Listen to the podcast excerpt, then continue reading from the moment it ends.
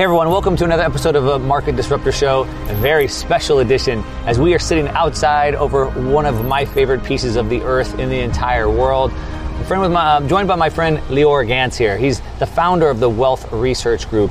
He's an international uh, investor who's from Israel, and he has a very unique perspective on what's going on with the financial system and especially in regards to the world. So, conversation that we've been trying to set up for a really long time. I'm glad we could do this one in person. Lior, thanks so much for joining us today. Thanks for having me. Yeah, so, uh, boy, like I said, we've been trying to line this up for a while. I know we, we talked quite a bit. Um, and you have such a unique perspective that I'm, I'm happy to dig into today and, and share with everybody. Uh, but, but you know, I know you. Obviously, we've talked for quite a long, long time. But why don't you give some people the background as to uh, what it is that you're working on and looking at what you do? Absolutely. Uh, so wealthresearchgroup.com is a free financial newsletter. I birthed wealthresearchgroup.com in early 2016 because the Fed raised rates on um, for the first time in years in December 15th, 2015. And my backstory is sort of a tragedy. Um, it, when I was 13, my dad went bankrupt. His business went bankrupt, and he literally told me, go out go out there into the world start making money. So i babysit. I did all sorts of things to save money. Yeah. and by the time i'm 16 mark i have like 20k saved up. This is Wow. uh, yeah this is the year 2000 I, I was you know And this is in Israel. this is in israel. It's in Israel. so I'm, Okay. I'm babysitting. I'm, I'm coaching basketball. I'm handing out flyers. I'm doing everything and just saving saving saving. And the banker when i was 16 he says look you have money in this account. Why don't you start making your money work? And obviously foreign to me he told me get your parents here they can sign a waiver as a minor you can start trading it was back then it was mutual funds Yeah. and uh, I got them to do that. And then I told him like, how should I start? And he gave me two books: Peter Lynch, Warren Buffett. I'm 16. Hmm. Good books. yeah, I'm 16. I'm thinking about uh, like what to do with those two books. And I'm one of those kids in high school where it's like the history book and then a Warren Buffett book inside. Yeah. And Warren Buffett gave me the uh, idea that brands matter, and Peter Lynch gave me the idea that I can do it because his book is all about his daughter, his teenage daughter, picking like his best his best winners. Okay. Um, and so that's how I got into business, entrepreneurship, uh, investing. Um, and I really like the fact that these billionaires read, uh, write books and want to teach. And so that's how my newsletter started because I was trying to empower other people with the same sorts of uh, uh, ideas. Now, I'm curious. I know about half the audience is international, and um, I know mostly what I focus on is United States markets, central bank, Federal Reserve, etc. Uh, but I always say that you know it's a global financial system, and what happens with the dollar, because it's the reserve currency of the world, affects the rest of the world. But I'm curious, coming from Israel, um, and obviously it's at the time 16, you were in Israel, and you you you got investor books. Warren Buffett, one of the greatest well-known investors in the United States. I mean, you started investing your money. Were you investing into U.S. markets, or were you investing into Israel markets? So uh, Israel's market is so small compared to the United States, and that's exactly what they teach you in Israel. Like if you if you want the opportunity, and especially in a global world, go to the United States. Okay. It's amazing how you know with a flick of a button you can buy equities in the world's best financial market Right. with the biggest companies. You have nothing to do with America. You've never been to America at 16, and you can own a piece of business that's running in uh, the other side of the ocean. So immediately I flocked there. What happened to me was I, I started selling clothes at 13. So what I knew were clothing brands. And so uh, Buffett gave me the idea that I need to go with the powerful brand, and Peter Lynch gave me the idea that I need to only stick with what I know. Right. So I, I started to research all these different brands, and I learned that they're all owned by this holding company Yeah. that's 100 years old. So my first stock that I bought is a company that's still around. It's it's been around since the uh, the late 1890s. Its stock price went from 16, I'm sorry, from six dollars when I bought it to now approximately 100 uh, dollars a share. So in like 20 years, and its dividend has increased by 700 percent. Wow. It's a dividend aristocrat type company, which I love. Um, and and that that's really the, the essence of my inv- investing style. Good, powerful brands, and, and at the same time, something that I can understand the competitive landscape as much as I can. Yeah, what a, what a great story. Um, I love it uh, for a couple reasons. One, um, it shows that anybody can do this. not to say you're not extraordinary, but when you were young, you just started doing odd jobs and you saved up money. So, first, it starts with living on less than you earn so you can save money. Only when you save money do you have money or capital to deploy. So, that's kind of the first step. So, I love that. Um, and then, no matter where you were in the world, you found the best markets, right? And so, a lot of times people feel like they're stuck in a local area, but the whole world is open to us today. Absolutely. Hey guys, let me just interrupt this interview real quick just to plug the show sponsor, and that is BlockFi. Now, BlockFi is doing amazing things in the Bitcoin finance space. As a matter of fact, they've cracked some really big news by bringing on the ex CFTC um, chair, Chris Giancarlo, um, and they are one of the most transparent, most heavily regulated um, companies inside the United States, which gives me a lot of trust um, into what their services are. Now, I've recently did a video talking about how to retire off of Bitcoin, and you can do that by leveraging debt and interest against Bitcoin. And BlockFi is the the number one company in the United States or maybe in the world to go to and use. Um, they are leading the charge. They're paying interest on your Bitcoin if you park it with them, or you can borrow against it. Now, as I broke down in that video, you can borrow against your Bitcoin. And when you take debt against it, it's not taxable. It's not a taxable event. You can use that debt for anything that you want, including to live off of, to leverage up and buy more, or roll it into another asset.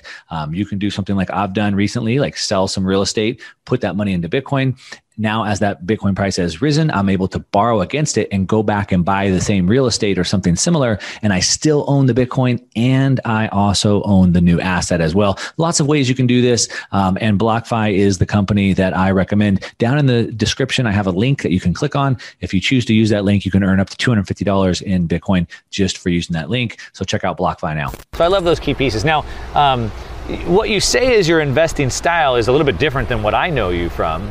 Uh, you know, I think that investing in the best brands, per Warren Buffett, the value investing, if you will, buy the best brands, hold them forever, like he's owned Coca-Cola forever. That seemed to work good. It doesn't seem like it works good today, uh, mainly because businesses aren't in the business of making money anymore. It seems like businesses are in the money of raising money, maybe increasing sales, but not actually making money as in making profits. And it seems like Warren Buffett's had a pretty rough time the last decade or so. What are your thoughts on that? So, a couple of great insights there, and I think uh, what's most important is these companies that are now uh, starting to operate and are growing. They have a really different business model. They're not trying to get to profitability. What they're trying to do is get to a, enough market share so that customers flock to them and then they want to sell that company to another company. That is how their business model is. They don't care if they're perpetually losing money. All they care about is their brand value is increasing. Right. They get more sales, more uh, you know, more attention of the market, and then they can sell it to an operator that knows how to cut the fat and create an actual business from it. That's Uber for you. That's Tesla, etc. All these companies that at, at the beginning, But none of them have figured it out yet. Yes, they're losing money perpetually, but they're gaining market share and they're just looking for that strategic buyer Right. to, to buy them out. And Buffett has been underperforming the markets for almost two decades. One thing that I that uh, I think is really important about Buffett is he has a blind spot for gold, for example, because uh, Berkshire has an insane amount of cash on hand at all times. And if he, instead of uh, looking for ways to park that money in treasuries, would have parked that money in gold for the past two decades, for example, when gold was 250 an ounce, now it's 1800 an ounce, Berkshire would have already been a trillion dollar company just because of its cash position. So he has a huge blind spot with that, and we don't, you know, we don't have to, to go into uh, great detail about his blind spots with technology. He missed Bezos, he Yeah. missed, uh, you know, uh, Steve Jobs, etc. A lot of people uh, m- m- missed those people, but he had Bill Gates on his board of directors, Right. and he's never invested in Microsoft. Right. So I find that uh, Buffett doesn't have uh, that kind of an open mind or open mindedness to uh, investing in general. He likes, and he calls it, a circle of competence. He likes to stay within these companies that he really understands, and I get that, but your channel is all about these three co- uh, converging trends, Right. these big trends. Right. And I remember when I read about Mar- Marconi, the inventor of the radio, whose family wanted to institutionalize him when he told them that there's invisible waves in, around the the uh, the globe that I can connect people with. Right. They were like, "Are you are you mad?" Yeah. And so uh, his their minds were not as revolutionary as they needed to be at that time, and I feel like that's Buffett's mistake. He's just Well- not open. What may be his mistake, though, is as you said, uh, it's his circle of competence, and what, also what you said with Peter Lynch is invest in what you know.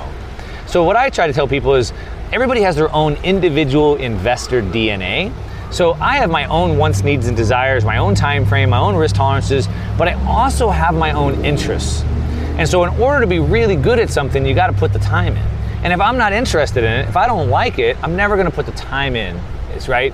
And so um, if you if you jump into stuff that you haven't put the time into, it increases your risk level. And so we're always trying to invest for risk. Now most beginning investors don't have this part right, which is they invest for the upside. Whereas when you find more professional investors are always trying to manage the downside. And so if you start investing in stuff you don't know, it increases that risk. Um, so is it so wrong? I do understand what you're saying, the blind spots, but it's worked out pretty well for him. So do you think more people should invest in what they know or spend the time to know that stuff better?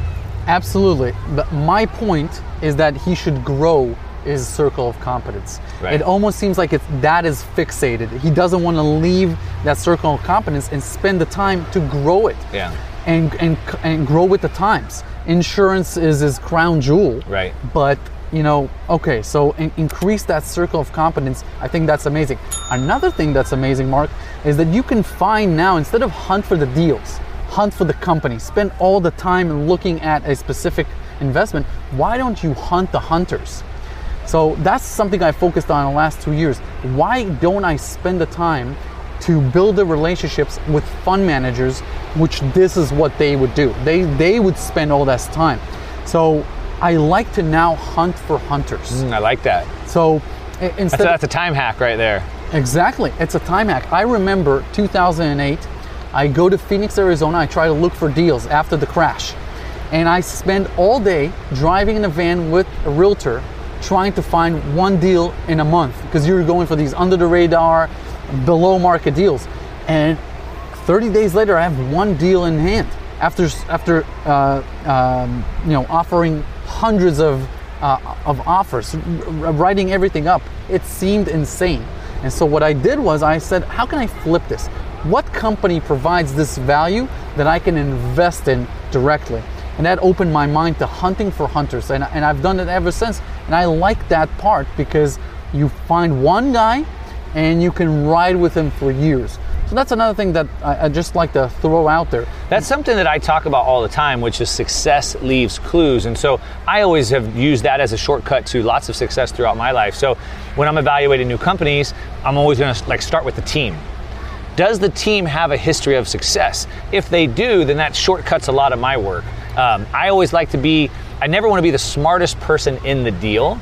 So who's in the deal that's smarter than me? Again, following success, the hunter, if you will, uh, or just following the hunters, as you said. So that's, that's, that's a great piece of advice.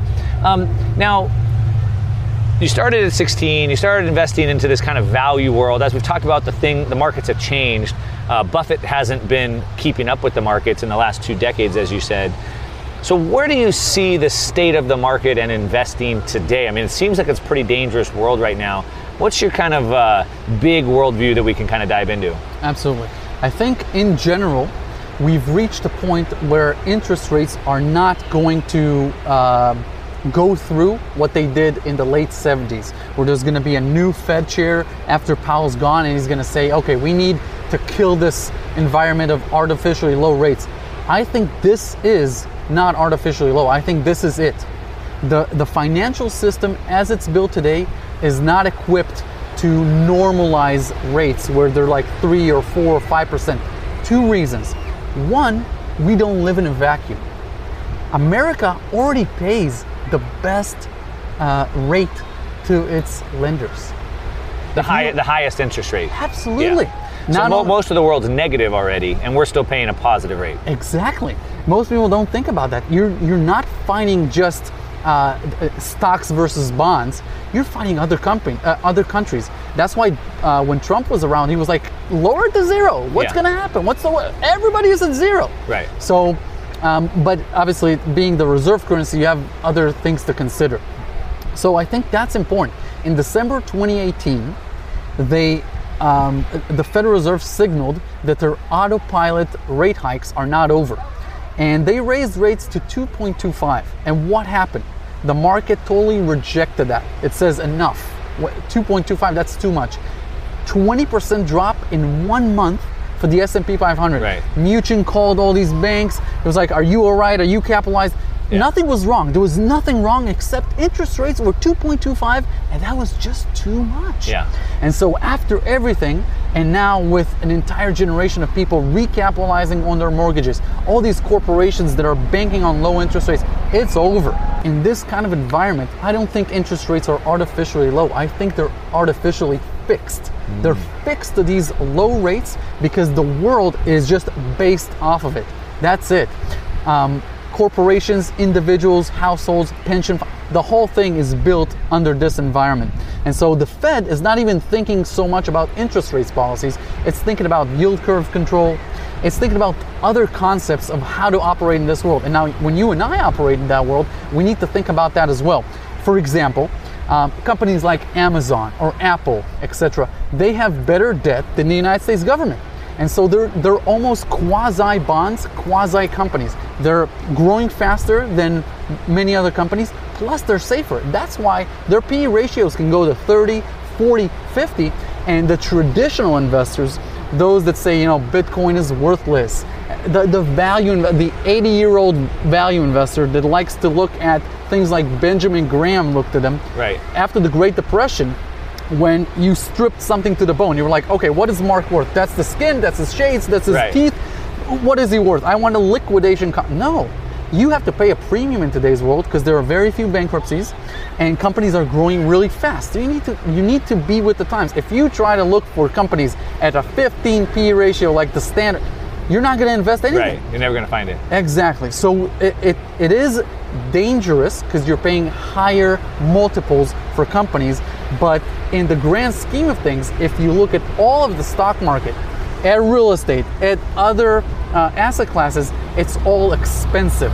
We live in an expensive world and we have to invest with this thing in mind that anything we do is going to be expensive. A deal or something that's like cheap is either in a boom bust uh, industry, for example, mining, where you can go like down 80% and then up 400, 500%. That's fine. So if you live in that world of the boom and bust cycles, that's fine. But you can't have the majority of your money in that. Right. It's it's not sustainable. You can't um, operate uh, a full 40 years worth of investing from 20 until 65 just you know on Right. a roller coaster. Because then, then your retirement's based off of luck.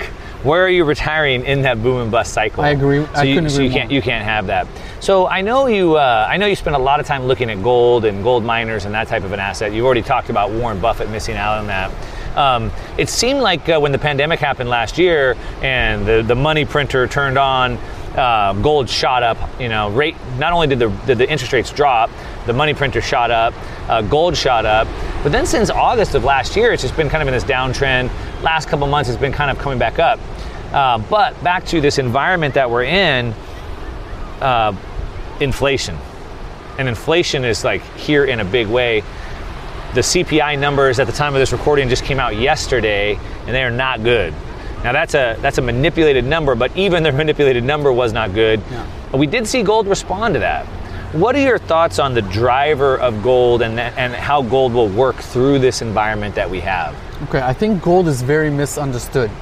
For most people, when they start out, in their minds, the equation is gold inflation hedge. That's the equation. And that's not true.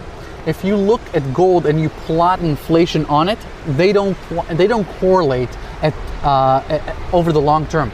So does the dollar. If you plot the dollar index with gold, those don't correlate. Gold correlate with what's called real interest rates, which is the difference between the bond yields and inflation. So if you have high bond yields and high inflation, in the ag- in, in the, the sum of it, there's no negative interest rates. What you're looking for is for the bond rates to be X, but for uh, inflation to be 2x. Then you have a negative interest rate environment, which is what you saw between that March and August period where it just rallied. The market anticipated very negative interest rates. August 6th, 2020, when gold peaked at $2,069 an ounce, the same day bond yields bottom. And so bond yields bottom at, at 0.5% for the 10 year and rally 200% Right. into February when they reached 1.7%. And people are like, where? There's, there's inflation. Why is Yeah. gold not at 4,000 or 5,000? Well, it's because that equation was going more towards bonds than towards inflation. And so when you look at this at, at uh, from the bigger picture and where this is going, I think bond yields have peaked, and that's why you're seeing gold coming back from a double bottom at around 16.96 an ounce. That's one thing I think you're seeing, and the second thing, I think inflation and the whole transitory uh, debate is important that we uh, kind of have a minute on it. Transitory is like an abstract term. What is transitory? Is Yeah, I don't know what transitory is.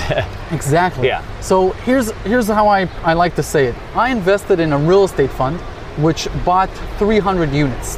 And their business model is to wait until leases expire, take the take the tenants out, make the, the unit better, bring higher quality tenants or higher paying tenants. Now, the business model is, is a three year plan to do this. But if you look at the quarterlies or the weeklies or the monthlies, you're gonna get all these different expenses, spikes, empty units, Yeah. a mess. Yeah. That's this transitory environment that we're going through. Yeah. Right?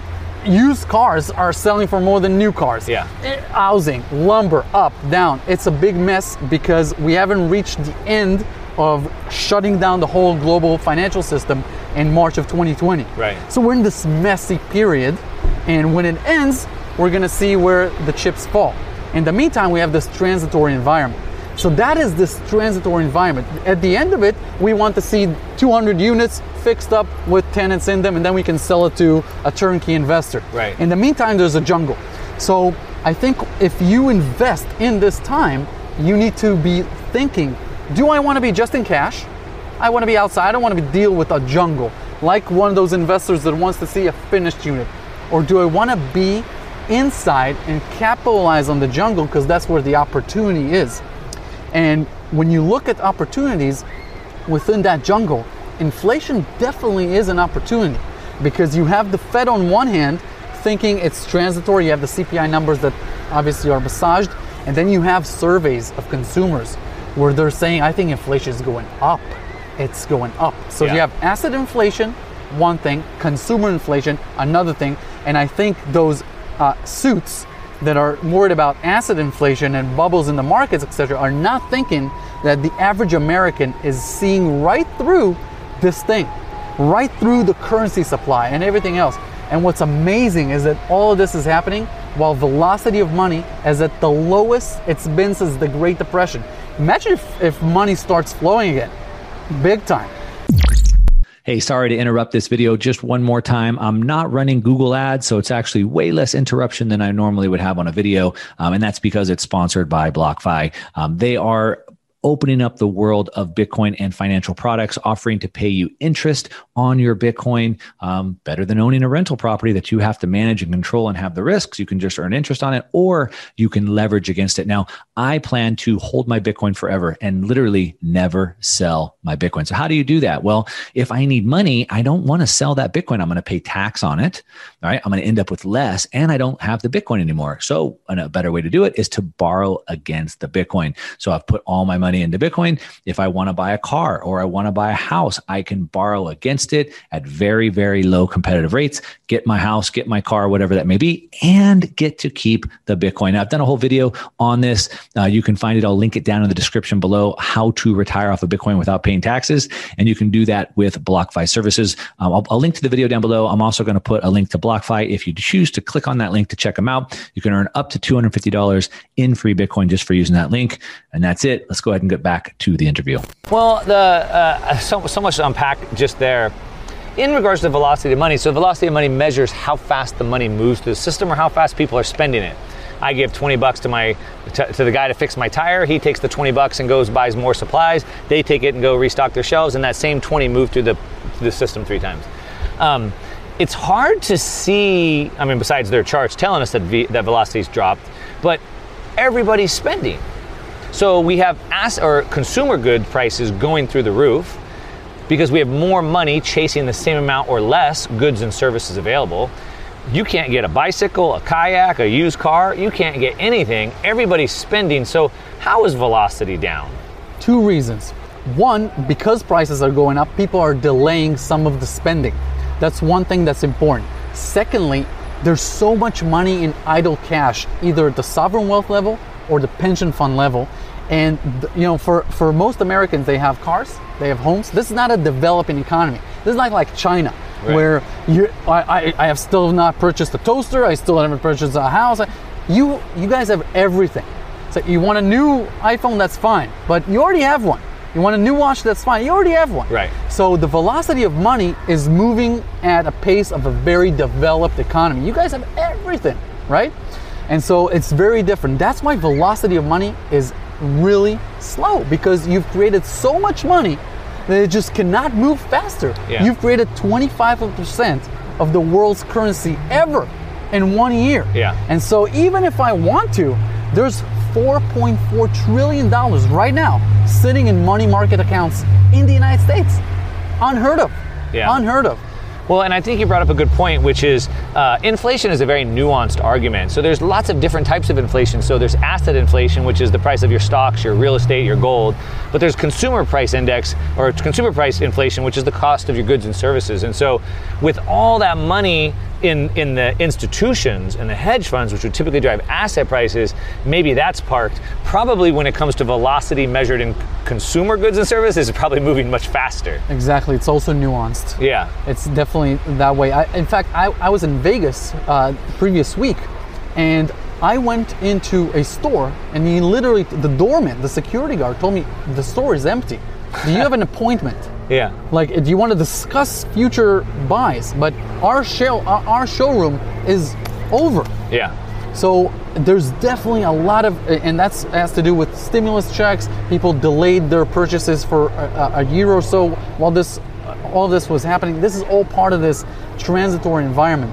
You know, um, I'm a I'm a race car fan. I love to watch Formula One.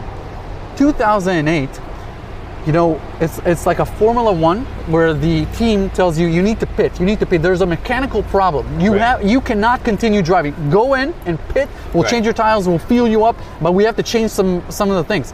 That takes time.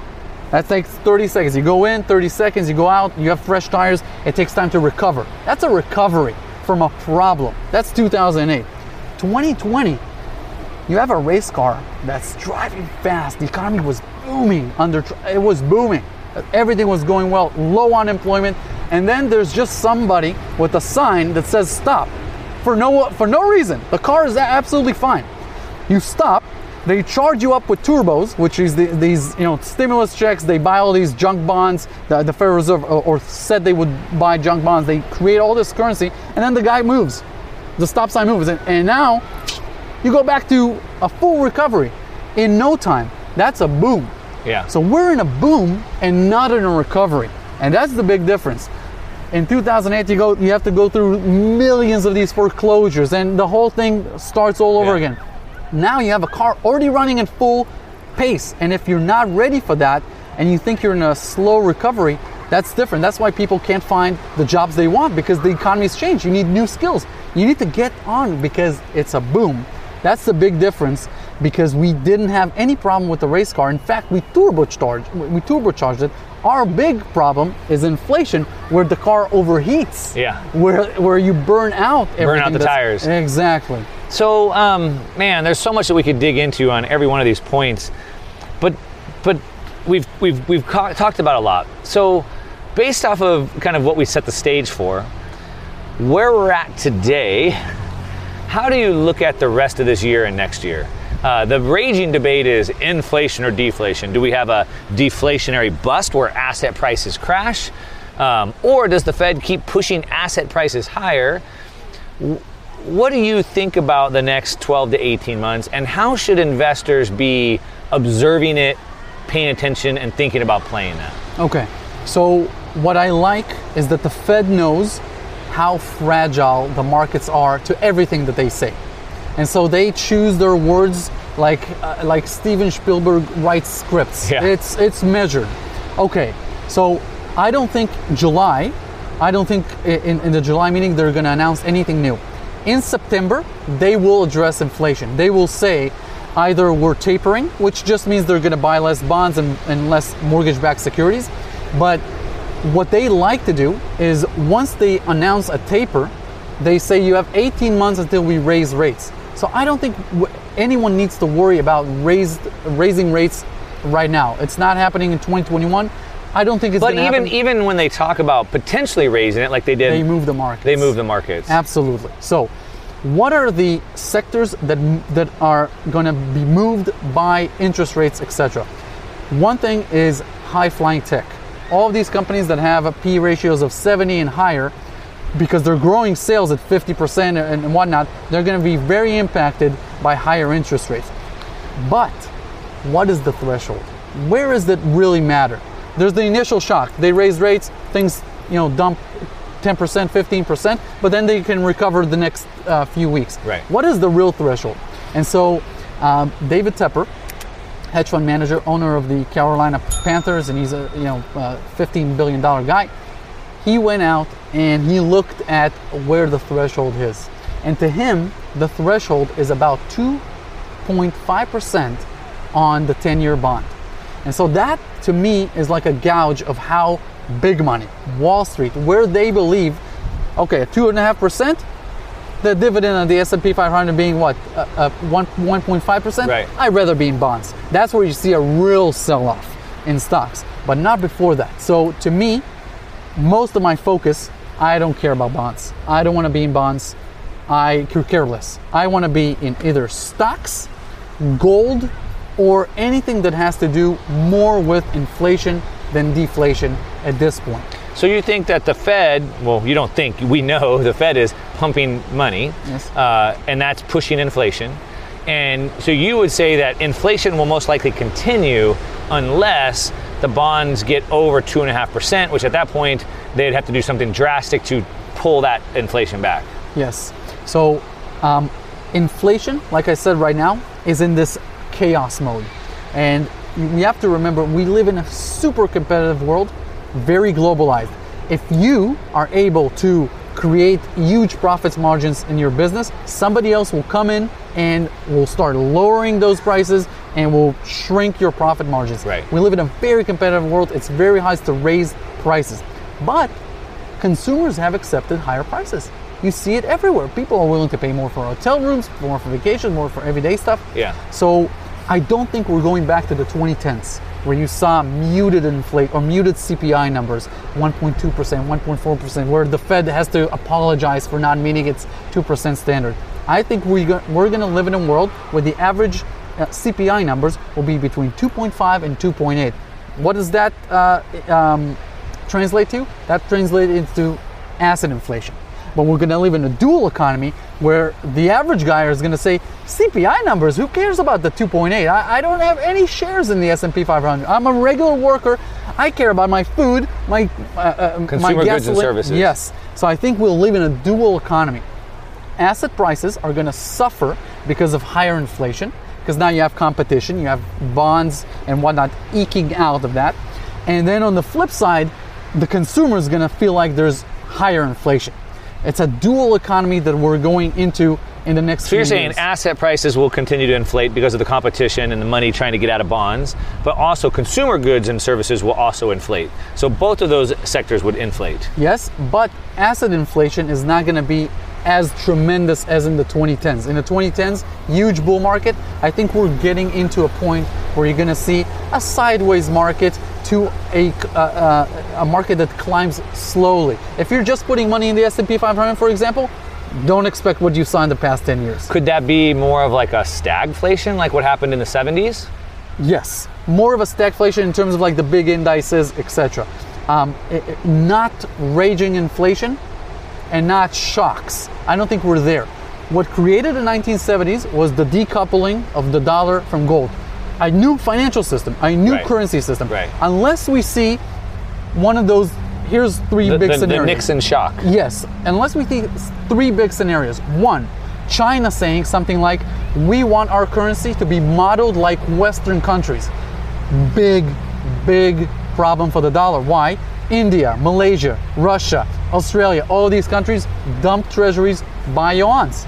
If you if the if Chinese are willing to stop being currency manipulators and are willing to accept Western standards, it's game over to the And while anything is possible, the aliens could come destroy the Earth tomorrow. Anything is possible. The probability of that happening to me seems very extremely low because they would have to open up their books and provide full transparency, which nobody would ever expect that to happen. Yeah. So exactly what I'm saying is under this financial system that we have, I don't expect that. But what I'm saying is in the 1970s what caused what caused that Right, shock. sure. A current- a new- so new a new shock would definitely do that. But under this current financial system, I don't see raging 18% to 20% inflation where the Fed has to uh, change everything. I think they will just let this chaos end, let this two, three year period of higher inflation where you have these crazy prints of like lumber and then used cars and then who knows what's next. But they're gonna let it play out and they're not gonna overreact. And they already told us this. They said they were to let it run hot. They were to average out the, the inflation numbers. So they've already they've already told us that, and of course they can always change CPI again to bring that inflation down as they will. So then, um, if I was summarizing what you're saying, if I have this right, you're saying maybe in the next, you know, the rest of this year into next year, um, maybe no big crash. Um, maybe we'll expect uh, asset inflation to lower. Consumer good inflation could go up a little bit, uh, but they'll try to kind of let that play out. Is that did I sound Yes. that right? So this uh, a lot of these people are calling for this melt up thesis where we had the final stages before the blow off top. You don't see that? I think it, we already saw that. We already saw it. I think we already saw that. Okay. So for, for me, Mark, uh, you remember April 2020 when uh, oil prices went to negative Negative 30? 35, yeah. I think to me, that was the bottom for the commodities bear cycle that started in 2011 when gold peaked and went all the way down to negative oil prices. To me, we're in a commodity super cycle that started April 2020. Same with the dollar. What happened that was so unique with this crash compared to 2008? People sold bonds and stocks. In 2008, people sold stocks, went into bonds for a safe haven. In March 2020, people sold 30 trillion dollars worth of assets. Stocks, bonds, I don't care. I want cash Liquidity. liquidity and the dollar index exploded. So I think the dollar has reached its high in March 2020, where it had uh, nine years of a, of a bull market. Since 2011, the dollar is in a bull market compared to other currencies, and according to the DXY. It peaked at 130, now it's at 90 already. So it, it already came down a lot. And I think we're, we're headed down towards the 75 range. Okay, so we have a commodity super cycle. We have a bear market for the dollar, which will last six, seven, eight years. That, that's how long they average out in history. So we have those two big theses, and then the melt up. Okay, the melt up to me already happened. Did, uh, we already saw That was from March of 2020 to, to, to now. Absolutely. That was the final run of the melt up. What do we have now? Now we have a new generation that's coming into the stock market. That's something very different. Right, the rise of the Robinhood traders. Absolutely. You have 80 million millennials. 80 million millennials. They've never invested in stocks before. Never. They, they swore off stocks by my dad lost. They're in. And what's unique about them is they're not only getting into the jobs market, currently millennials are a third of the job market. A third. By 2030, millennials are 75% of America's taxpayers. That's why you're seeing all these politicians, they're not talking about Medicare and Medicare anymore. They're not talking about Social Security. What are they talking about? They want child tax credits. Who's that supposed to please? Millennials Yeah. all the new programs are directed toward 25 to 40 year olds because that's where the taxpayer is, that's where the future voter is, that's where America is. Now, all of these millennials are now forming families, getting married, having children. We have a lack of inventory in real estate. Two million uh, uh, homes are shortages because home builders were afraid and the mortgage industry was not existing. Plus, plus Wall Street's taking them off the market. Absolutely. Wall Street came into the real estate game, big change. So we have this new uh, surge in demand from millennials. And there's a thing called the Kondratiev wave. and it comes in cycles of about 75 years. The last one we saw after uh, World War II, where you had this baby boom, right? The baby boom in the 40s, the biggest companies in America, Gerber, right? Right. Then 50s, McDonald's, Playboy, Coca Cola. They're teenagers, they're buying junk food and, and they're watching Yeah. what they're watching. The 60s, right? They're getting into those higher, um, uh, their, their 20s, etc. You had to fill uh, theaters and cinemas with all these students that wanted to go to uh, the Yeah. university. The 1980s, they want to buy homes. You had a real estate boom. 1990s, you had a tech boom because now they they're buying uh, these uh, you know luxuries, etc. And then from the 2000s, you have a wellness boom, right? This is the new wave.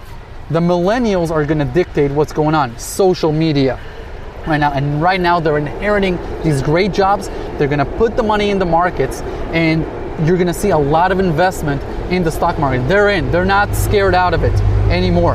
It, it- it's not um, what we saw until now. So I think in the next few years, you're to see a lot of demand for real estate. Doesn't mean the prices are to keep going up because affordability is definitely declining. So it's becoming less and less affordable to buy a house. So it's a very competitive. We're to see new entrants, new home builders, new etc. A lot of competition, and a lot of competition. What it creates in markets are flat markets because now you don't have to chase P ratios higher.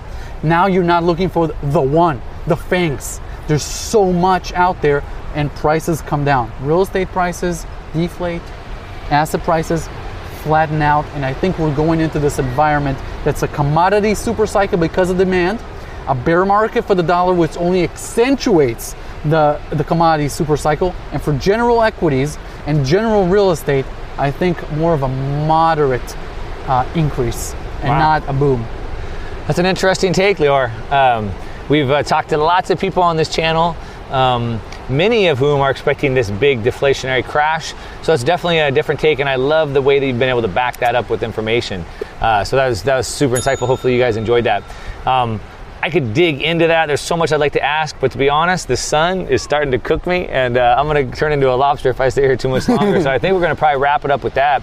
Uh, but I appreciate you coming all the way from Israel to have this conversation with us today. Is there anything else that you want to say to wrap it up, or direct people where they should uh, go to watch you more? I think um, if you go to wealthresearchgroup.com, there's a top menu tab that's called Watch Lists, and it's actually filled with PDF downloads of my personal portfolio. So if you want to see exactly what I'm invested in right now, including the limit price orders, the prices that I like to buy into, there's about 70 equities in there. Um, then you can go ahead and freely download that. And obviously, the newsletter, you can sign up for that, that's for free. And uh, that is the most updated way to stay engaged with what I'm doing. Awesome. Thank you so much, Lior. Appreciate it. And uh, with that, we're going to sign off. Thank you, sir, for the opportunity. All right.